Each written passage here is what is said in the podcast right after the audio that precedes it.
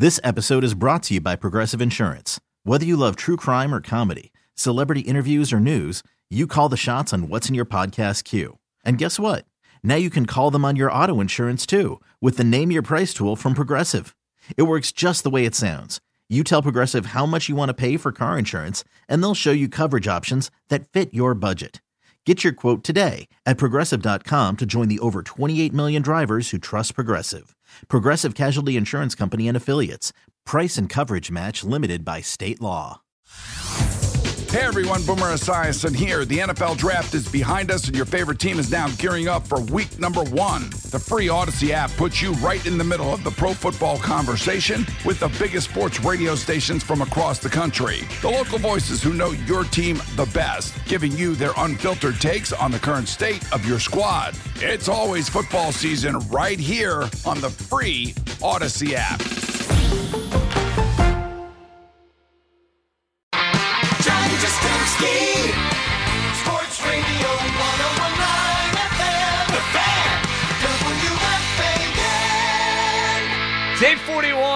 On this Tuesday evening. It's Jam Pack Show. It's JJ John Jastrzemski. We're right here on the fan. And to fill us in on the lack of a Hall of Fame class in 2021 and what the future may look like there, not only in the Hall of Fame, but for the Mets, the Yankees, and beyond, my main man, my amigo from SNY. Love talking baseball with this guy. The great Anthony McCarron joins us here on the fan. What's happening, Anthony? How you doing, baby? I'm doing well, JJ. How about you? Thanks for having me on. Anthony, the pleasure is all mine. Now, I have to admit, I'm a little envious. I'm a little jealous of anyone who has a Hall of Fame vote today because, you know, it's a cool day. You get geeked out. You start thinking about guys you watched over the length and the duration of their careers. And I know you're a guy that takes this honor very, very seriously. Um, let's start here. No surprises with the lack of a participant or a new entry in this year's class. Is that fair to say? It is, although I would not have been, I don't think I would have been stunned had Curt Schilling gotten in this year. I thought this was a good opportunity uh, for him uh, as a pitcher. He's a, he's a really good candidate. I vote for him. Um, and I thought that without the sort of slam dunk newcomer or, or more than one newcomer on the ballot, uh, that he might have a chance to get there. And, you know, he obviously did not. Uh, and I wonder if this result, uh, you know, bodes ill for his candidacy going forward. Uh, next year is his last year, and I wonder if he can make up the votes that he needs. Uh, he was at 71%, uh, a little over.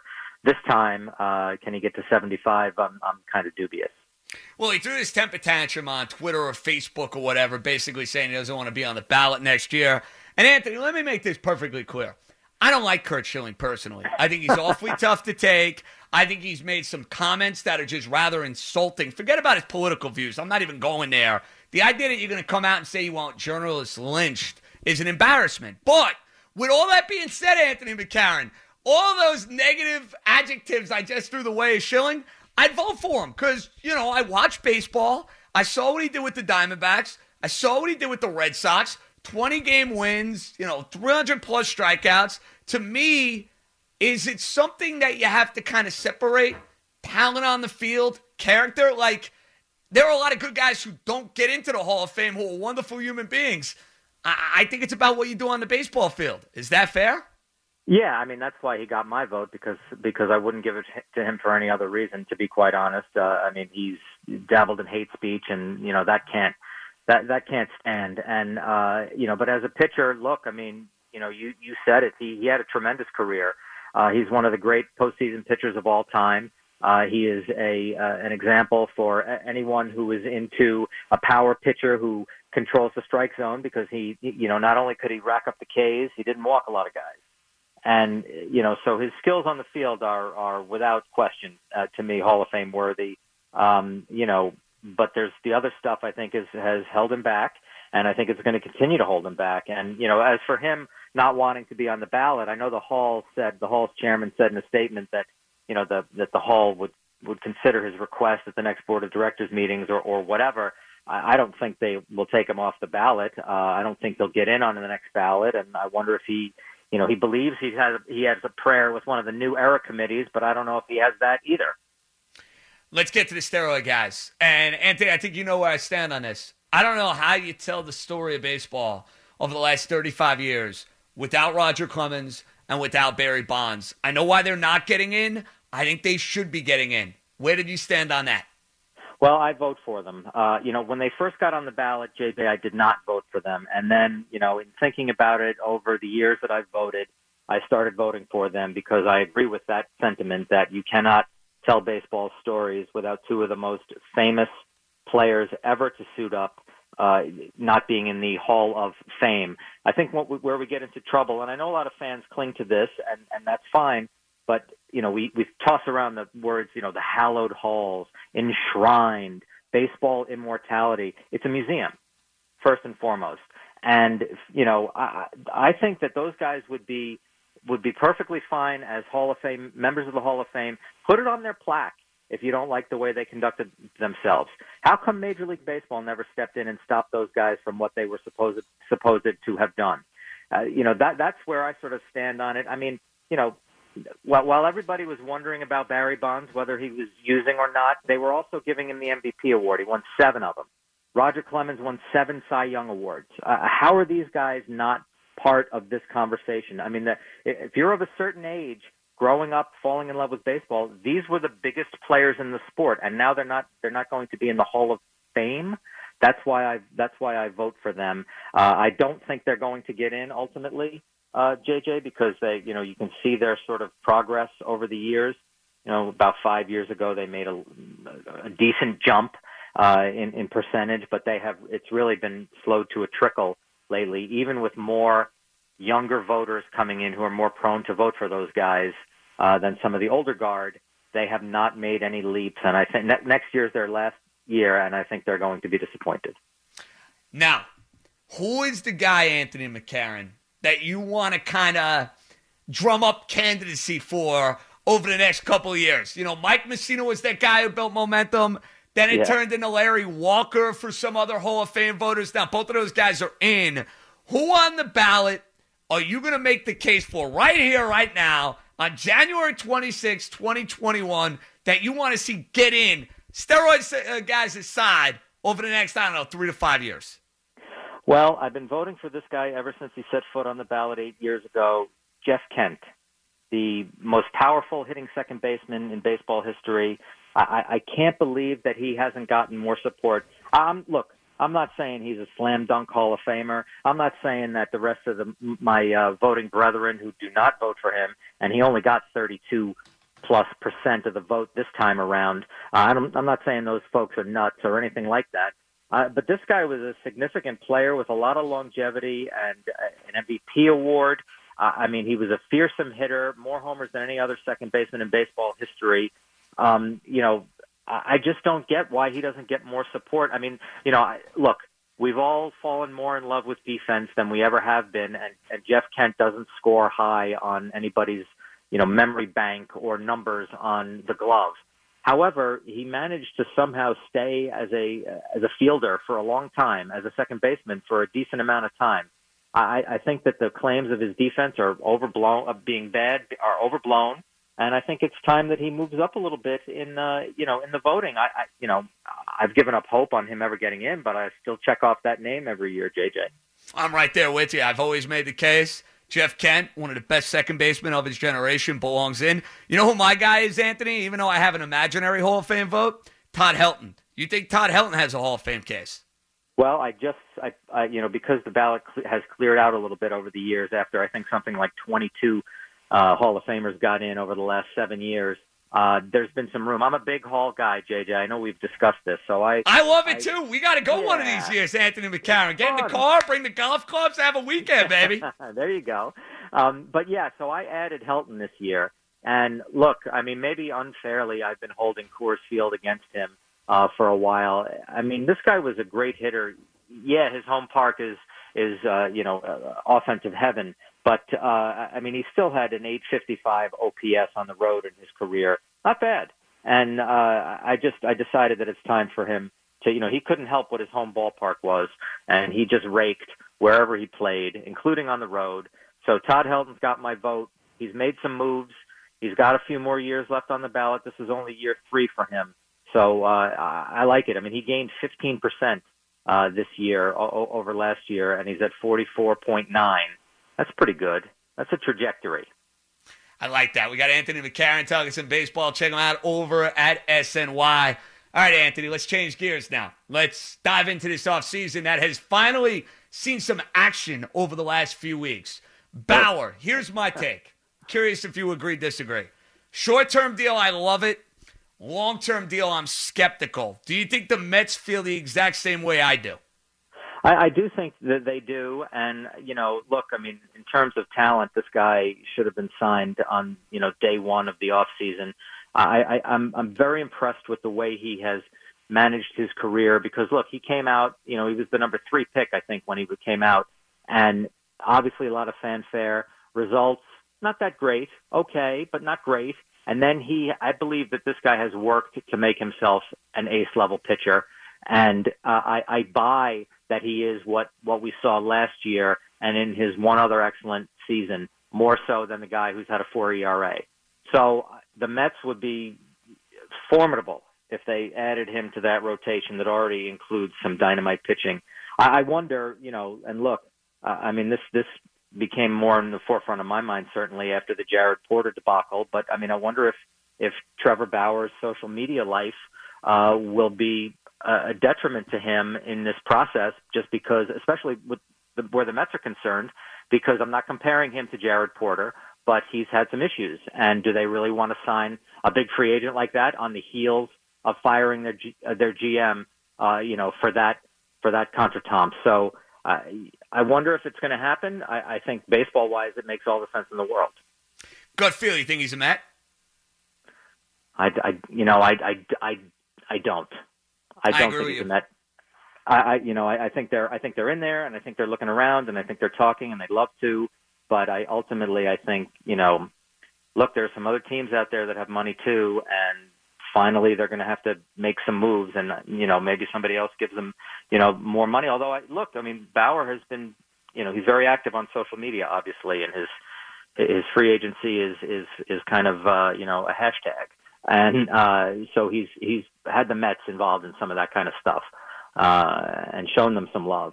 So he's got an interest, um, but yeah, ultimately I think he's elsewhere.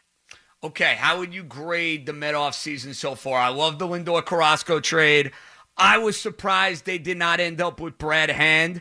And if there's one thing I want to see, see from Sandy Alderson over the next few weeks, it's getting some sort of help in center field in addition to Nimmo.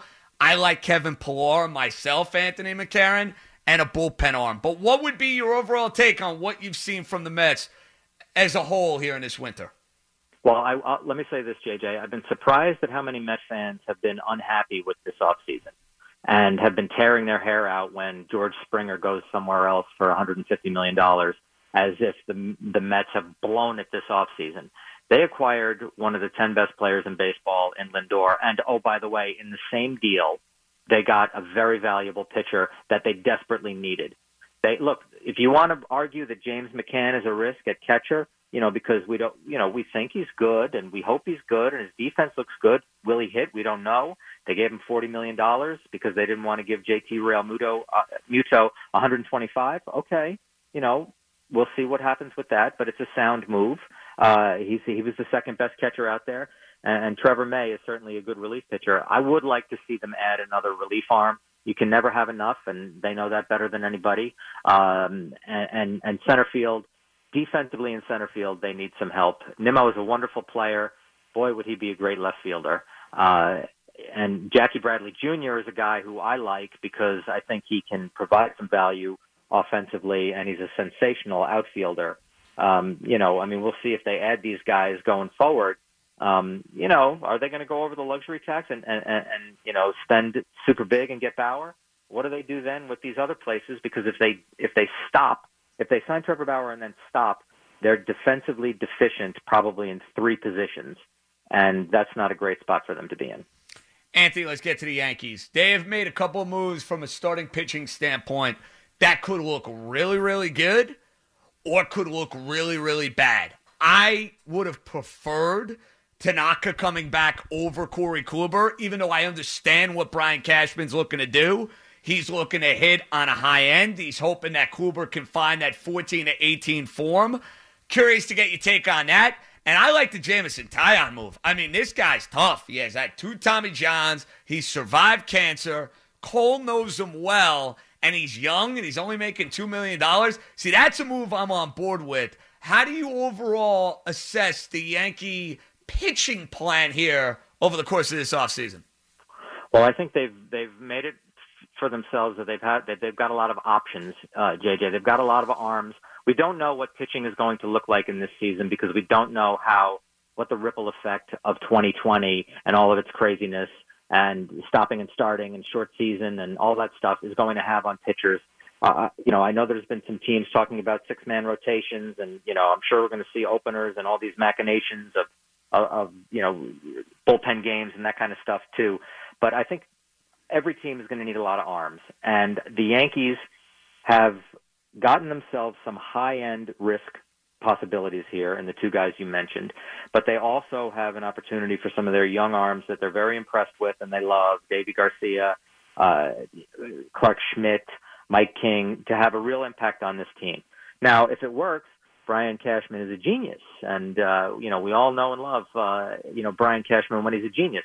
But I mean, it could backfire to the point where it destroys their entire season because not even DJ LeMahieu and Aaron Judge and Luke Voit can hit their way out of a huge, huge pitching hole if Kluber and Taillon go down, the kids, you know, don't develop, and the Yankees are looking around, you know, to make a deal to save their season, you know, in, in starting in June. Now, Yankee standpoint, trades with the Boston Red Sox usually never happen. In this case, Anthony, I don't hate it because you know I'm a guy. You got to be in the circle of trust to pitch those big innings in the postseason. Unfortunately, Adam Ottavino worked his way out of the circle of trust like he was Greg Focker and Meet the Parents. I mean, that's basically my equivalent of Adam Ottavino. Maybe getting in a little bit of less trouble, but you get my drift.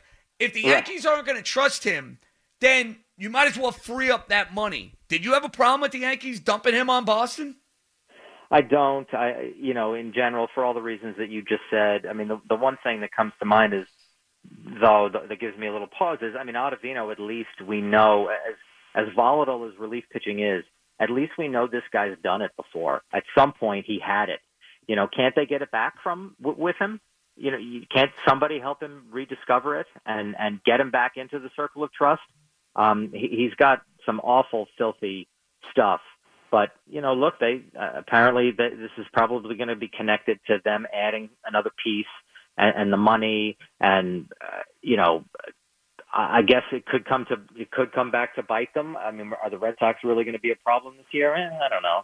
Um, but uh, you know, will it look bad in in uh, you know in August if if Ottavino is, is striking out Judge and Stanton in a big spot in a game? Yeah, I mean, yeah, it will look bad, but. uh I guess it's a risk you take for for the financial flexibility. Final one. You got that $8 million to work with now if you're Brian Cashman. How would GM Anthony McCarron try to, you know, allocate those funds? Oh, that's a great question, JJ. They're very right-handed, aren't they? I mean, don't they need some left-handed uh, hitting in there? They sure um, do. Yeah, especially in that ballpark. Uh, you know, I mean, I do like the idea of Brett Gardner coming back. I don't, I don't picture him as this you know, I know some people when you say, "Hey, bring Brett Gardner back," they say, "Oh, don't do that." You know, there's, you know, we don't want Brett Gardner out there for 500 bats. Well, neither do I. But I do like him coming off the bench, especially when you have a center fielder who doesn't play in Aaron Hicks. He's talented, but he misses, you know, tons of games every year. Otherwise, what's your center field plan? They don't right, have one. Exactly. Exactly. So I think that's probably a move that's coming with this money. Um, I don't think he wants to play anywhere else. I mean, given you know, if I had to choose yes or the field, I would say Yankees. Um, but uh, and then I mean, they, they should probably. I know they're proud of their arms that they've developed, and they, they've done a good job in the minors of developing pitching recently. Um, you know, and some of those are assets they can trade, and some of those are guys who may be able to help. But they do. I think they may need some more bullpen as well. And I, I think they ought to uh, bottom feed and see what's out there, what's left over. Anthony McCarron, check him out. Love working with this guy over at SNY. One of my all-time favorites. Hall of Fame voter, tells it like it is. And Anthony, next year, by the way, I got an idea for you and the missus. I want an Anthony McCarron, Judy Battista pick'em challenge, and you know we could have some fun with that throughout the year. Has that ever been put into place, by the way? It, it has not. We once appeared. Um, uh, I believe it was what it was with um, uh, Sweeny Murti uh, on the same radio show. Um, it, uh, I think back to back, uh, hilariously. So I like uh, that. Well, the, I think the combo of the two of you in the same interview at some point's got to happen. Oh yeah, yeah. Bruce Beck had us on his show once. Also, I talk, I talked a little baseball. She talked a little football, and we uh, we we had a lot of laughs and and, uh, and some good sports talk. So it was fun. There you go. Well, I'm pitching a pick'em challenge. I'll sell it if need be. Love you both. Continued success, Anthony. Hopefully, I'll see you soon, man. I miss you. Yeah, same here, JJ. Thanks for having me on, pal. That's the best. He's Anthony McCarron over at SNY. We Hey everyone, Boomer Esiason here. The NFL draft is behind us, and your favorite team is now gearing up for week number one. The free Odyssey app puts you right in the middle of the pro football conversation with the biggest sports radio stations from across the country. The local voices who know your team the best, giving you their unfiltered takes on the current state of your squad. It's always football season right here on the free Odyssey app.